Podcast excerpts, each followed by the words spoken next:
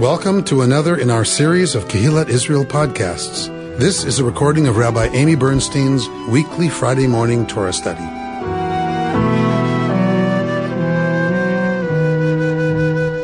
We are this week in Parshat Miketz. We are always in Miketz at Hanukkah. Uh, and so it is always read uh, at this exact time. Um, and uh, I mean, we're um, we're in the middle of Miketz, so we're in the middle of this parsha. Um, we've missed kind of a lot of what happened with Yosef, the beginning of the Joseph novella, uh, because we studied the inserted story of Judah and Tamar last week. So we missed kind of what was happening for Joseph uh, uh, in the middle of um, of all that. So uh, so let's recap just quickly for people who are not familiar with it. And this and this triennial um, is is in the middle of this parsha, and so nothing is resolved in this week's parsha, um, our our triennial. So um, let's just review. So Jacob has two sons by Rachel. He has uh, Joseph and he has Benjamin. Rachel dies giving birth to Benjamin on the side of the road. She's buried uh, on the way from Haran back to uh, Canaan, back to Canaan. Uh, and so Jacob is bereft of his wife. Uh, and then we know that Joseph, the dreamer, um, brags about his dreams uh, of his rise to eminence um, over his brothers with the sheaves and the stars and all that stuff. And they uh, they are just murderous in terms of their rage and um, disgust with him, uh, and Jacob's overt preference of Joseph to all of the other brothers, uh, and giving him a sign of that, some kind of uh, tunic, some kind of very expensive, very intricate um, outer garment that shows the world that Jacob prefers Joseph. Um, and the brothers become serious. They are they are murderous. They are just they are that angry and disgusted. And so one day, uh, Joseph's coming along and uh, they've been out with doing work. So um, they get upset uh, at, with him. Just they just even they can't even look at him. Like here he comes, and they just start talking about let's get rid of him. And they they do. Reuben wants to, or no, it's not Reuben. Reuben actually stops them, but they want to um, kill him. And uh, and Reuben objects and says, "Don't spill his blood." Don't let his blood be on our hands. And so they throw him into a bowl, into a pit, into a concave something, um, probably a water cistern, um, a very deep pit. If you've been to Israel and you've seen the kind of things they dig to hold water, um, that's probably what we're talking about. Um, but it didn't have water in it. Um, and so he's he's thrown into this. It's something he cannot get out of uh, and they leave him there. Essentially, they're going to leave him there to die. Um, when they have another conversation, and the the decision is made to um, sell him into slavery instead. He is taken as a slave to Egypt. So I want you to think about that because I, I, read a, a commentary by an African American pastor that changed a little bit my my understanding of this story. We we tend to think of the Joseph narrative as the descent and then the rise, the descent and then the rise. Um, but this pastor was saying that Joseph remained a slave. Um, he was sold into slavery. He remains a slave, and that yeah, he may be working for Pharaoh, but working for Pharaoh means you better watch it because your head could be separated from your neck uh, pretty easily. So it's just a different kind of slavery, but we shouldn't forget that Yosef is in fact uh, a slave. And of course, we know this foreshadows his whole family coming down, that family coming down because of the famine that we're going to read about this morning. That is what brings them to Egypt, where they, of course, will become eventually, according to our sacred mythology, they will become enslaved. All right. So this is both the the kind of Joseph novella, but it's also the story of the of the sons of Jacob that will come to Egypt. This is the beginning of the national story as well.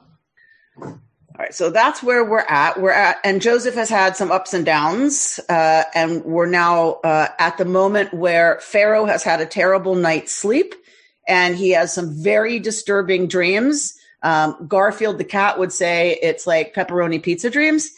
Um, right. So he, um, he has some really bizarre dreams. And in Egypt and in the ancient world, dreams were considered to be communications often from another world, another realm, uh, and the beyond. And so they were taken very seriously. Uh, in Egypt, it became a profession. It never did in Israel. It never did in ancient Israel become a profession to interpret dreams. And Joseph is very clear that it is not he who is interpreting, it is God. So Torah is very careful to be clear that we don't uh, have uh, this profession. Joseph does not become a professional dream interpreter. Joseph draws on what he understands now to be a God given insight into the meaning of the dream and um, and interprets the dream for Pharaoh. Uh, he seven fat cows, seven lean cows are together. The fat cows, the lean cows eat the fat cows, and then but they don't change. They don't get any bigger, and so Pharaoh's freaked out about this. Uh, Joseph interprets this that there's going to be seven years of fat of bumper crops and seven years of famine. Seven years of bumper crops are on their way. Okay. So those of you who know the musical, some of us know it by heart, um, because we did it in fourth grade. So, um, so we have, um, seven years of bumper crops coming, seven years of famine. That's the moment that, that, um, we are at where Joseph tells Pharaoh what it is, um, they're going to need to do. So Joseph has told Pharaoh what has to happen, uh, d- before Pharaoh even asks. Joseph says, here's what's about to happen. Here's what you need to do. You need to store the grain from the seven years. You need to hoard it, essentially. And so that you have it for the seven, um, during the seven years of bumper crop. So you have it for the seven years of famine. So here we go.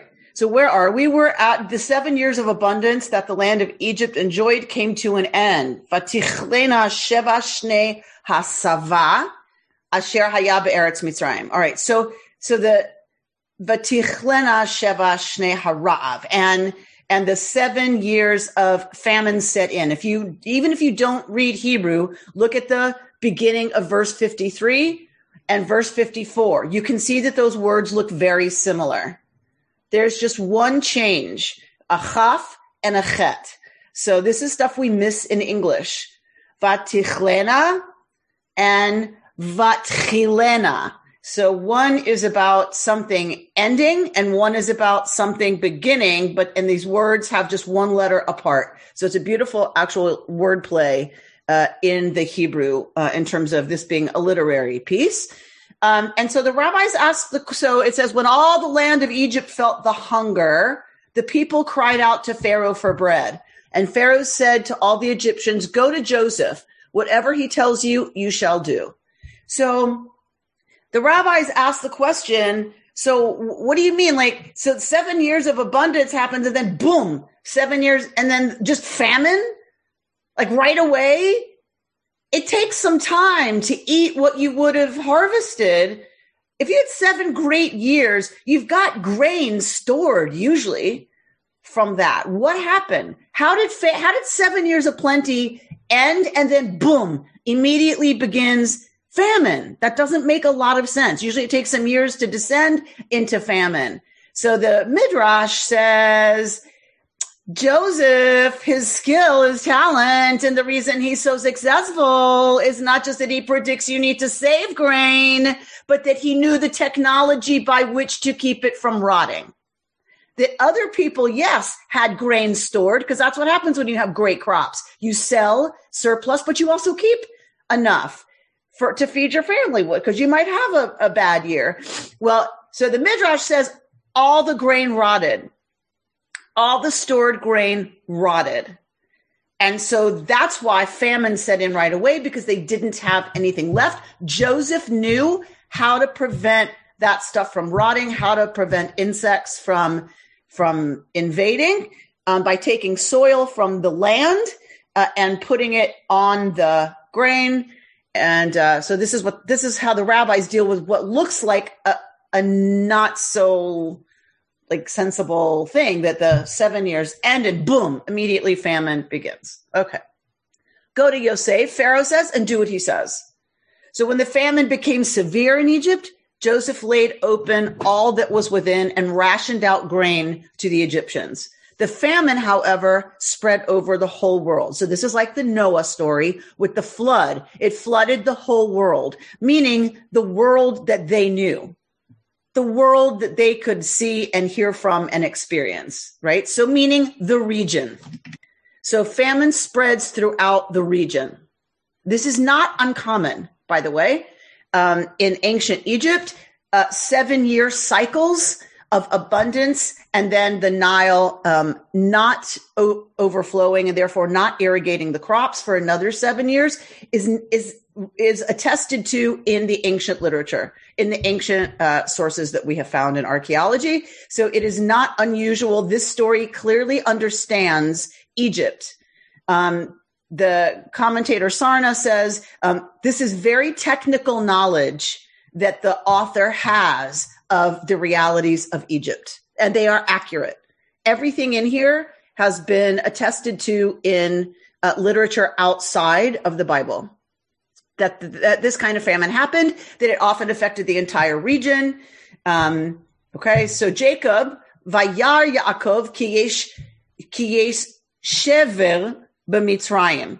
All right, we ta- I talked about this at the high holidays. Do you remember?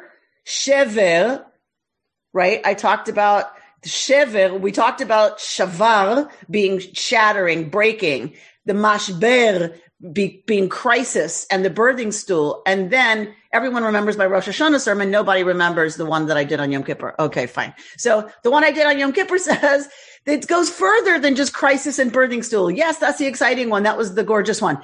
And shever also means rations the food you get when you break grain open and take the fruit, the nut, whatever it's called, whatever that's called, that when you break open the husk of, you know, of the grain. So that's why it's shever. It's the same shoresh, the same root as shatter, break, crisis that we talked about at the high holidays. Shever, that which is threshed, food that is broken open so that you can get to it. So there is shever in Mitzrayim. Vayomer Yaakov levanav lama titra'u. So so Yaakov says to his son, "So what are you standing around looking at each other for?" There's shever in Egypt. Now I hear he went on that there are rations, yesh shever, to be had in Egypt. Go down and procure rations for us there that we may live and not die. So this is what I spoke about at Yom Kippur, that they go down. Joseph goes down. Everybody goes down. The rabbis talk about Yerida litzorech aliyah, a going down that it, that is necessitate that, what, no, I, I have no English left. Okay. So th- this quarantine's killing my vocabulary. I have to tell you. So a going down for the purpose of going up sometimes we have to go down in order descend in order to then come up. This is all over literature, but it's all over mythic reality. It's all over. I'm sure Mark Fish would tell us the many ways. Um, Richard Siegel will tell us. Ed Dreyfus will tell us. All th- this is everywhere. Descent into into darkness, into chaos, into the unknown is into the cave, whatever, however you want to talk about it, is often necessary before we can, right, come up. And life is not just about coming up. It's about these descents as well. And so here it is in our Joseph narrative that they are sent down to Egypt. It's always down to Egypt. Egypt's a dangerous place. It's a place of temptation, uh, right? It's a, and it certainly has been dangerous for Joseph. It's going to be dangerous for the Jewish people. Um, they descend, and we know eventually it's going to be about, uh, in this story, arise. All right. Vayerdu Ache Yosef Asara. So the brothers of Joseph, they were 10, went down Lishbor Bar Mimitzrayim. Lishbor, the verb from Shevel, to, to rationize. They're going to go rationize rations. Okay. So, um, so what do I want to say? Oh yeah, 10 brothers. Why 10? Because Joseph is in the palace, right? Being the number two And Benjamin is at home with Jacob because here we're going to see why. Ve'et achi Yosef lo shalach Yaakov et Echav. But Jacob, the, but ben, Benjamin, the brother of Joseph, he did not send. Jacob did not send with the brothers. So Achi Yosef. Why is Benjamin called Achi Yosef? Aren't they all brothers of Joseph? Why is Benjamin called the brother of Joseph? Because it is his only full brother.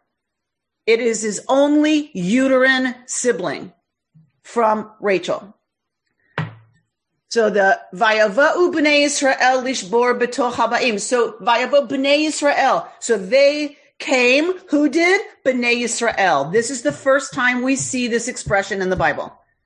The first time we see B'nai Israel, the descendants of Israel. Here, literally, the children of Israel. Because they are literally the children of Israel, right? I hate it when I read English text and it's talking about the nation and it says the children of Israel. No, here it means the children of Israel. Everywhere else it means the descendants of Israel, the people Israel. But this is the first time we get this phrase, B'nai Israel. They're going to go rationize rations. Okay. Now Yosef who hashalit al haaretz. He is the vizier of the land. It was he who dispensed rations to all the people of the land. And Joseph's brother came and brothers came and bowed low to him with their faces to the ground. So we do know from many of the details in this story that there are titles that were given in Egypt to important people. Um, non-Egyptians often rose to positions of prominence. We have had other Semitic names be very high up in Egyptian uh, uh, arist- aristocracy. No, not aristocracy. In, in, the really important positions, right? So in the court, if you will, in, in jobs that are super important, um, very close to Pharaoh. So this is not out of, um, this is not super imagination like this could never happen. Um, it has happened. It's, it wasn't, you know, the usual course, but it, but it has happened, and we have that in the in the archaeological record. So they come, and just like his dream predicted, they bow. Right? Remember the sheaves? The eleven sheaves bow to his sheaf of grain in his dream. Here we have the brothers bowing low before Joseph when Joseph saw that his what his brothers, he recognized them. So he didn't know they were coming. They didn't send a postcard like, "Dear Pharaoh, we're hungry. Love Bnei Israel." Right? They they just show up like everybody else. They're starving. The famine has hit the whole region. So like everybody else, they come down. It's again attested to in the archaeological record that someone in Joseph's position would have had the authority to deal with people from another region, from outside of Egypt, from Canaan, and would have would have had permission to decide what to do with them because they came a lot when there was famine in Canaan. Remember, we've talked about Canaan's dependent on rain. Egypt is dependent on the Nile. So often there was food in Egypt, but not in Canaan because there wasn't rain, but the Nile had overflowed and irrigated the crops. That's not the case here. They have food because Joseph hoarded it um, in silos. But doesn't matter. It was very common for people to come down from Canaan during a famine to Egypt. So he recognizes them, but he acted like a stranger toward them and spoke harshly to them. We take this part of the story for granted, but Aviva Zornberg doesn't. She reads this as if we're reading it for the first time and really analyzing what's happening. And I really hadn't paid attention to this part of the story for a long time. He, he recognizes them. Why doesn't he just say, guys, it's me. Guys, look, it's me. How's dad? Where's Benjamin? right? Like that would be a normal response, right? But he doesn't do that. Joseph acts, I, I think she, she has a beautiful chapter on it. Uh, Zornberg does. I think Joseph is acting as the traumatized PTSD survivor that he he's very nervous in seeing them, right? He these are his torturers. we have to imagine the relationship wasn't great between them before they threw him in a thing trying to kill him, right? We had to, we have to imagine they didn't like him before that. And we get indications about that. Um, so possibly his life was really hard among them before that. But, but they tried to kill him. They laid hands on him and tried to kill him. And then his life is over. He had already lost his mother. Imagine the trauma of that for a child. And then he's orphaned from his father who adores him, who's his protector. He's orphaned by them on purpose. One parent was childbirth, that happens. But the other parent, he's orphaned because of these guys. So he sees them and there has to be like, you know, when I thought about it more, this, this mix of anger and sadness and fear and revulsion and, and love also. I mean, it had to be pretty tangled. And he decides like on the spot not to tell them who he is and to speak harshly, Dafka, to them. And he says, Where do you come from? And they said, From the land of Canaan to procure food. For though Joseph recognized his brothers, they did not recognize him. Why not? Joseph is speaking Egyptian to them. He is in the clothing, the dress, the hair, the makeup, the jewelry, everything of a very powerful, very wealthy, very well connected Egyptian official. Recalling the dreams that he had had about them, Joseph said to them, You are spies. You have come to see the land in its nakedness. But they said to him, Lo, Adoni, no, my Lord, truly your servants have come to procure food. We are all of us sons of the same man. We are honest men. Your servants have never been spies, right? We're all the sons of one man, meaning we're not a gang. We're actually a family, a clan. Vayomer alehem. But he said to them, no, you have come to see the land in its nakedness. And they, meaning while it's vulnerable, and they replied, We, your servants, are 12 brothers. Uh oh. What did they just do? We're 12 brothers. How many of them are standing there? Uh, 10. right? Uh, can y'all not count? What's the deal? Sons of a certain man in the land of Canaan. The youngest, however, is now with our father, and one, Enenu, mm-hmm. is no more. Enenu. And Zornberg writes a beautiful uh, stuff on Enenu. Joseph's whole existence is, um, uh, you know, is very precarious. Enenu. He isn't. That's exactly what it means. And one isn't. So he, his journey is between being and the danger of enenu, of he isn't. What, what is that? The, um, the something lightness of being. You remember that? the extraordinary yeah. lightness of being, right? So that's what this is about for Zornberg. She says Enenu is the story of Joseph's life. And in the Midrash, he goes all the way back to Isaac and says, yeah, God likes to pick a sacrifice from each generation of my family, meaning I'm the one now. Right. So uh, it's intense. I mean, it's pretty intense that the Enenu, right, is, is what Joseph's whole identity is built around existing or not existing. The orphan um, of history, says Peter Pitzele, that Joseph is not the stranger like Moshe, called by God to be the prophet. Yosef is the orphan of history. Okay. I like to call it the presence of an absence. The presence of an absence. Beautifully stated. Uh, Rick, that's right. That that's a, that's what Zornberg says is at the core of Joseph um, of his identity is exactly that. The presence of the possibility of absence is always there and informs just about everything he does in an almost tragic way. The way he names his sons. Uh, she has a whole thing on each of those names and what it, how it shows up in Joseph's life about this idea of absence at the center, right? That the absence, the, the great presence of the possibility of absence. Beautifully said. Thank you. But Joseph said to them, It is just as I have told you, you are spies. But th- by this you shall be put to the test. unless your youngest brother comes here by Pharaoh, you shall not depart from this place. He's now set a test for them. Go get Benjamin and bring him down here to me. He knows that they have no idea what he intends to do to that younger brother. So what will be their answer? Will they say, okay, we'll be right back? right? Like they did with him.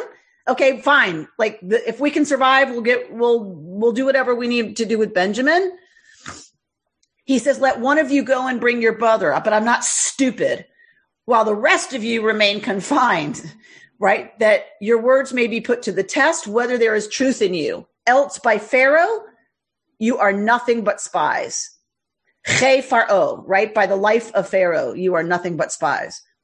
Look at the beautiful Hebrew here, 17. Vaye'esof otam. He gathered them. Vaye'esof. What is his name? Yosef. So we could put that in parentheses. Vaye'esof Yosef otam.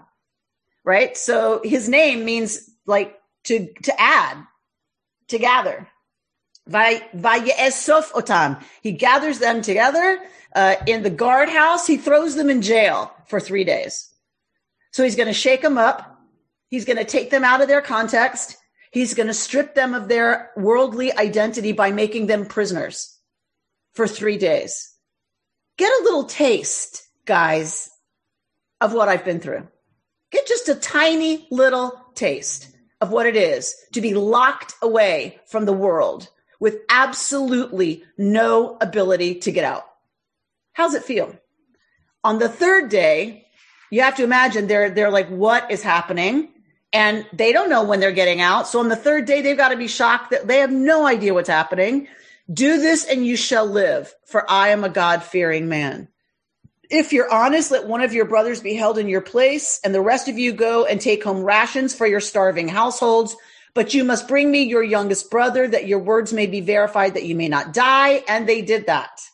They said to one another, and he hears them. Joseph is listening. Alas, we are being punished on account of our brother because we looked on at his anguish, yet paid no heed as he pleaded with us. That is why this distress has come upon us. Joseph hears them say, this is happening because what goes around comes around. And we looked at the suffering of our brother and did nothing. He pleaded with us. He begged us and we did nothing. That is why this is happening. So he hears that they understand and are taking some responsibility for having tortured him and then having done what they did to him.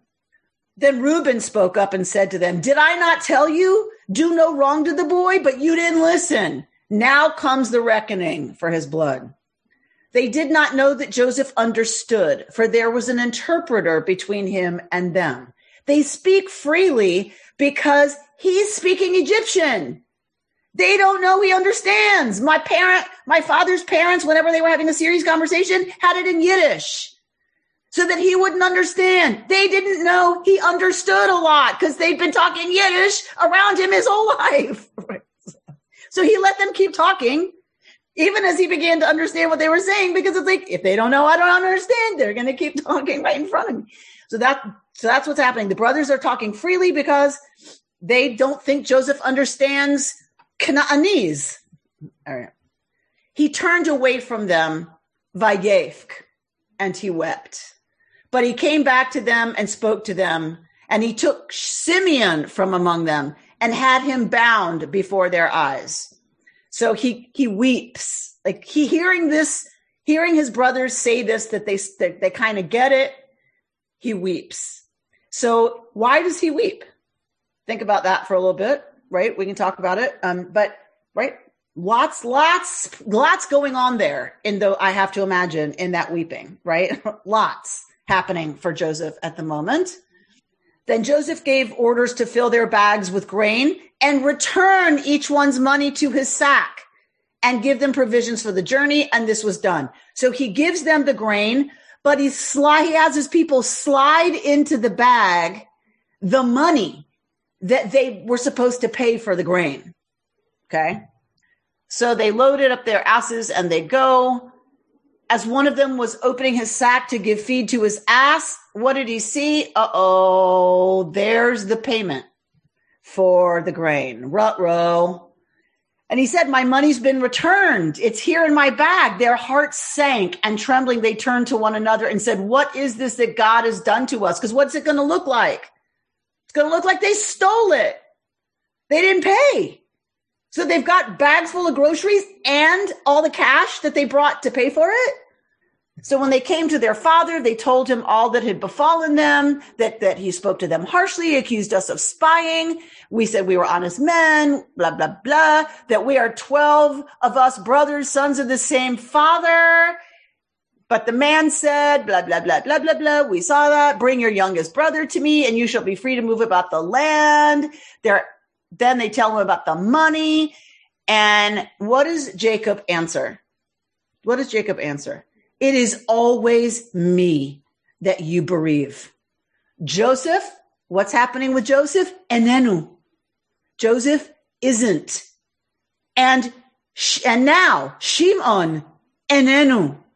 Shimon isn't. And now you're going to take Benjamin? so this, I don't know, this translation's weird. Um, tikachu, you're gonna Benjamin tikachu, and Benjamin you want to take alaiha you chulana. All this, all this is on me. It hap- It comes down on me always. What y'all do and stuff always comes down a lie on me. And Reuben said to his father, "You may kill my two sons if I do not bring him back to you. Put him in my care, and I will return him to you." But he said, My son must not go down with you, for his brother is dead, and he alone is left. And if he meets with disaster on the journey you are taking, you will send my white head down to Sheol in grief. You can't take him. You can't do that to me. Look what the world has done to me. I can't. I can't do it. If something happens to Benjamin, I'm dead. So he lets them finish all the rations they bought in Egypt. And then he decides that if it's going to be that, that, that Benjamin, something befalls him, then that's what's going to be because they are now starving again. And we talked about Judah and Tamar. So I just want to show you this verse. Then Judah said to his father, Israel, send the boy in my care and let us be on our way that we may live and not die. You and we and our children. I myself will be surety for him. Reuben said, You can kill my two sons if I don't bring back Benjamin. What does Judah say? I will be surety for him. The word in Hebrew is ervenu. I will replace him. I will I will be in his stead. Right? I I will be it's actually the word for like weaving things together. Um that I, I, will be woven together. My existence will be woven into his. I will replace him. Um, if I do not bring him back to you and set him before you, I shall stand guilty before you forever. And by the way, dad, we could have been there and back twice. Had you not like been so wrapped up in your own mishigas that we, we've eaten through all the rations. We could have gone down there and come back twice. Thank you very much. And so Judah has learned from the loss of his two sons, from nearly killing another son by burning the pregnant Tamar. Judah has learned what this loss would mean to Jacob. He understands what it would mean for Jacob to lose Benjamin. He's lost Yosef. Judah is somewhat responsible for that. He knows what that feels like he's lost one son. Jacob does not want to lose a second son, and Judah knows what that feels like to lose a second son and almost a third had he killed Tamar. Okay. So let's see what's happening over here. Isn't it more likely that Joseph was just deciding whether or not to punish his brothers? David Russo, you are a hard man. That's a hard answer. You think he's just calculating? He's just trying to figure out whether or not to have their heads cut off. Maybe, maybe I like to think there's more going on there. Like if you think about Sure, I'm sure revenge is one of the one of the many powerful emotions that come up, but we see him weep later. I just think there's more going on for him than just am I going to kill them or not? Um, but you know, we we don't know. We're not told. Mehmet says Joseph had a lot of time to think about whether he wanted to punish his brothers or not, right? He's been fantasizing maybe for, you know, 20 years. I guess this is the kind of decision you can't make easily because it's about those closest to you. Not only not easily, but can you really live with it? Can you really do it in the moment? Can you really execute them? Your brothers, right? So yeah, there's there's a lot going on, and he has to have been fantasizing about this for a super long time. In the Near East, you can make that decision. It, so you said in the Near East, you can make that decision. They do make that decision. They do make that decision, right? Well, people everywhere. Unfortunately, do. yeah. His, his, brothers made that decision about him, right? I mean, so clearly they do, um, for sure. Um, let's see, but it doesn't mean it's easy, right? Talking about xenophobia towards immigrants. So, meaning Joseph calling them spies. I'm not sure what Barry means there. That's like the stereotype. They're kind of, they're not coming here. Uh, they're honestly. They're not sending their best uh, they're spies. They're trying to hurt uh, to hurt us, to harm us. Okay.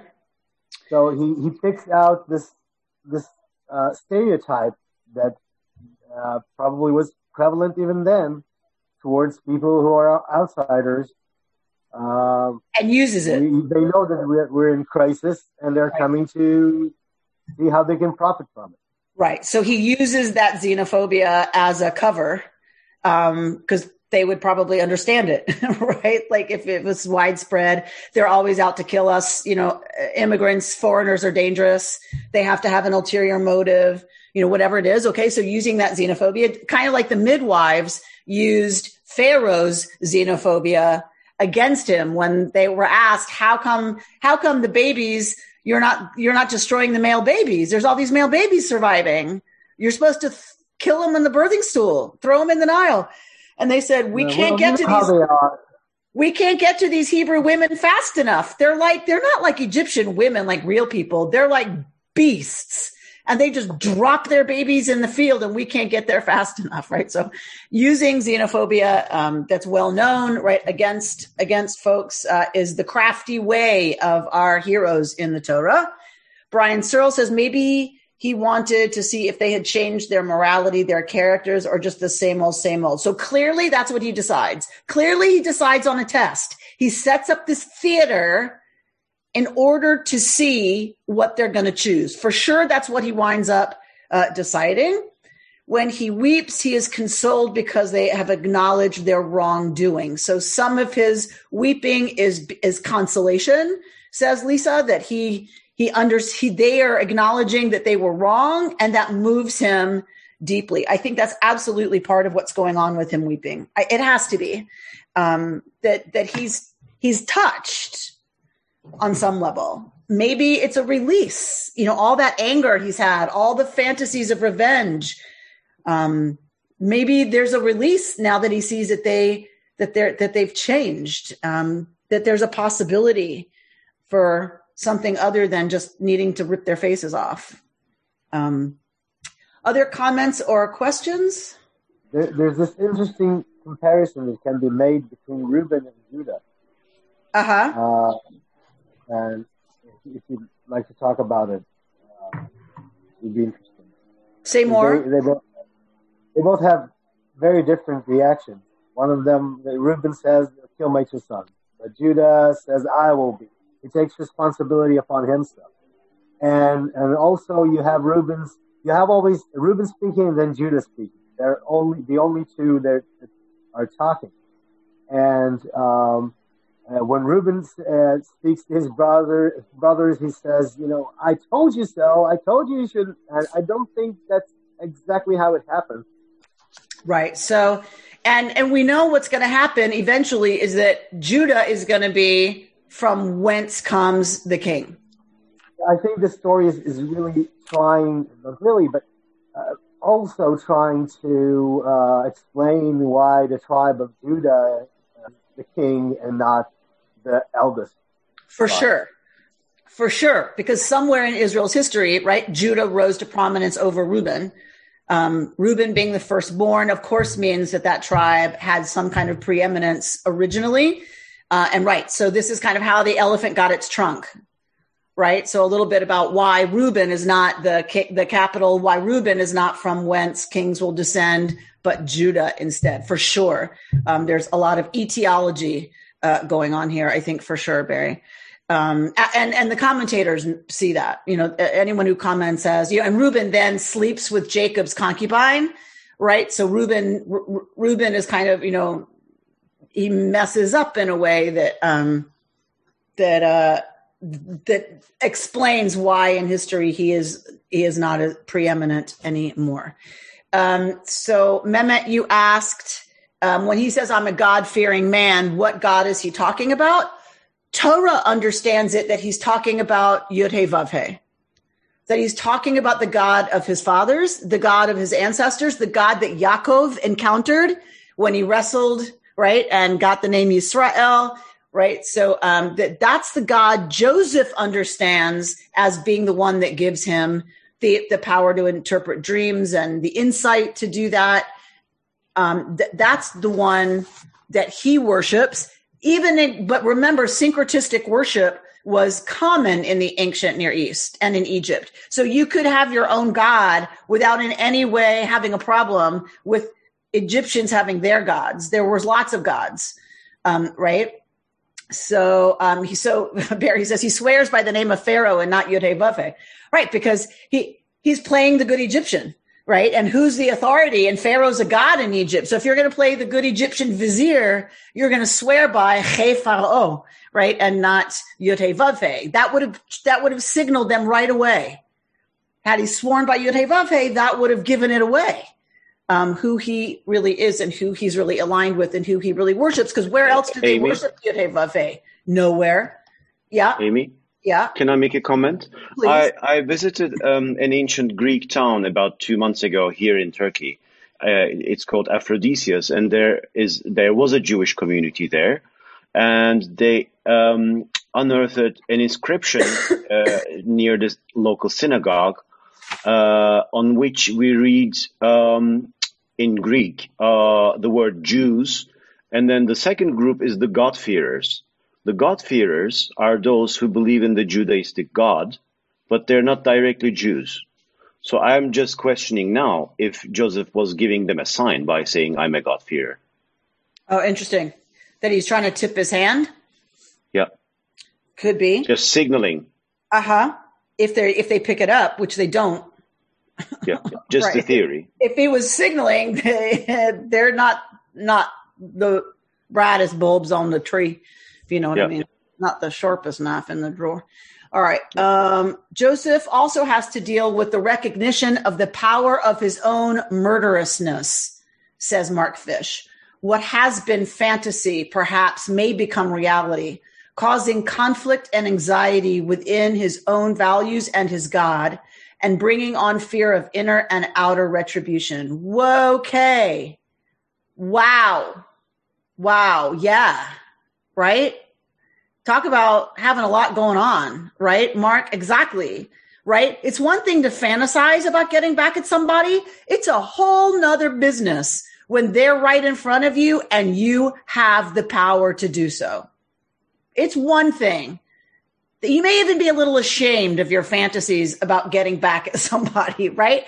But when they're actually right in front of you and you are confronted with the very real possibility of taking that revenge, that has to cause some serious conflict. If you are, in fact, a God fearing person, if, in fact, you have a relationship with a God for whom some things would be a no no and wrong, just basically wrong, then you have a serious conflict bringing on new fear of inner and outer retribution. I love that. If I kill them, what happens?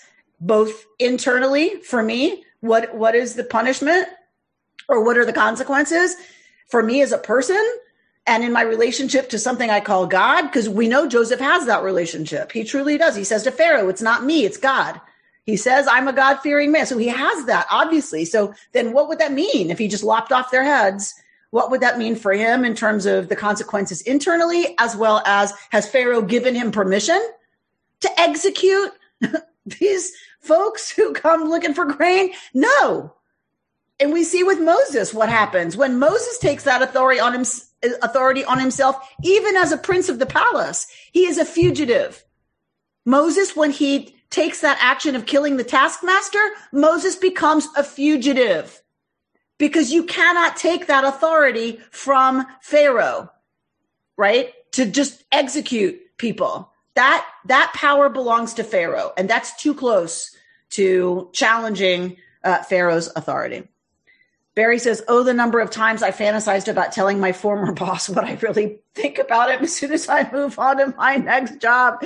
We've all had that fantasy. We've all been there, right? Um, those of us who've had bosses.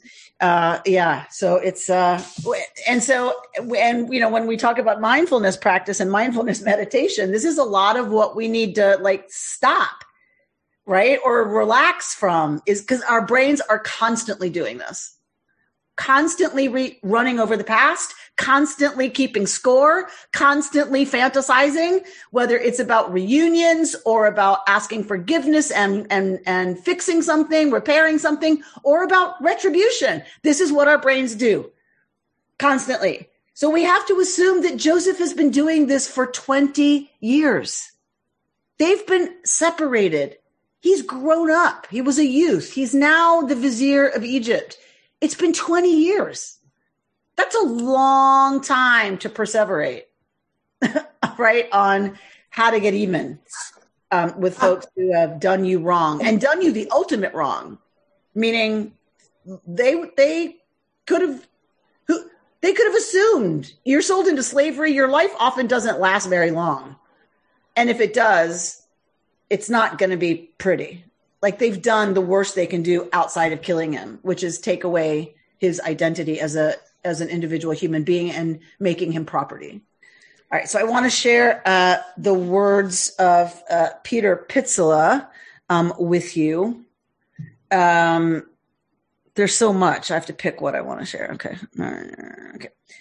Providence, writes Peter Pitzele, is a way of affirming that there is a meaning in life, an emergent good from an evident evil, a possible healing from enormous wounds.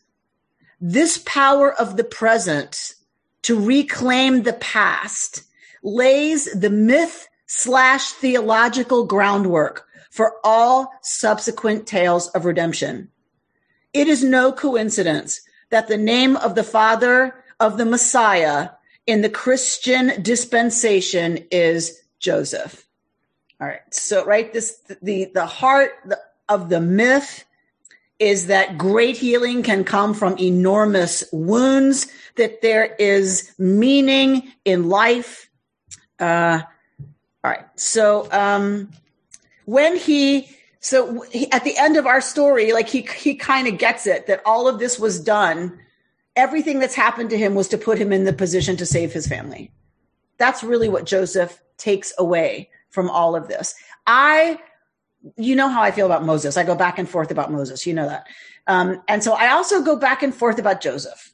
There's years where I'm like, this poor guy is really just a shell of a human being. like, it, it just, it, there's, he's got to be like so broken and so whatever. And he marries this Egyptian daughter of the high priest, but he names his kids like these things that that are really indicative of his pain and like and right he he doesn't have his father till you know late till his father's late and like I just I'm like poor guy like he never really got a life kind of like Isaac he just is a shell um and other years I kind of get what Peter Pitzele is saying is that no, it's the opposite. It's this tale of meaning. It's a story of Yosef finding meaning and purpose, even in and maybe because of all of his suffering. That only through suffering and going down to Egypt as a slave and being in Potiphar's house and having all of that taken away, which puts him in the prison where the baker and butler are. So he interprets their dreams and one of them talks to Pharaoh when Pharaoh has a dream. That's how Joseph gets before Pharaoh. All that had to happen for him to be able to be in this position when his starving family comes to Egypt that he could feed them, that he could save their lives, that he understands this as redemptive. His story as redemptive is what Peter Pitzele is suggesting. Um, when Joseph, because Joseph says to them at the end of the story, "We're not there. We'll get there next year." Foreshadow, preview. Um, so he at the end says, "Like God sent me before you, essentially, to be here for this moment. So Peter Pitzele writes, such wisdom comes when we find our vocation.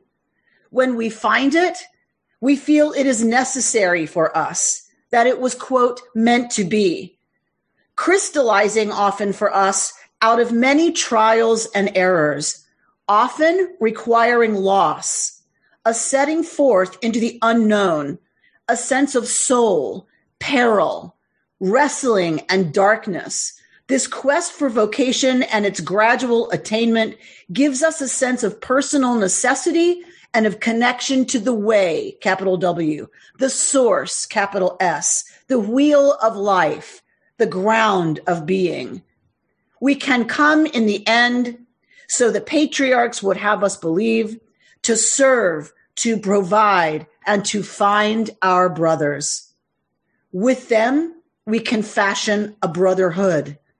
This is our right livelihood, our way of being in the world without destroying it, our soul's work.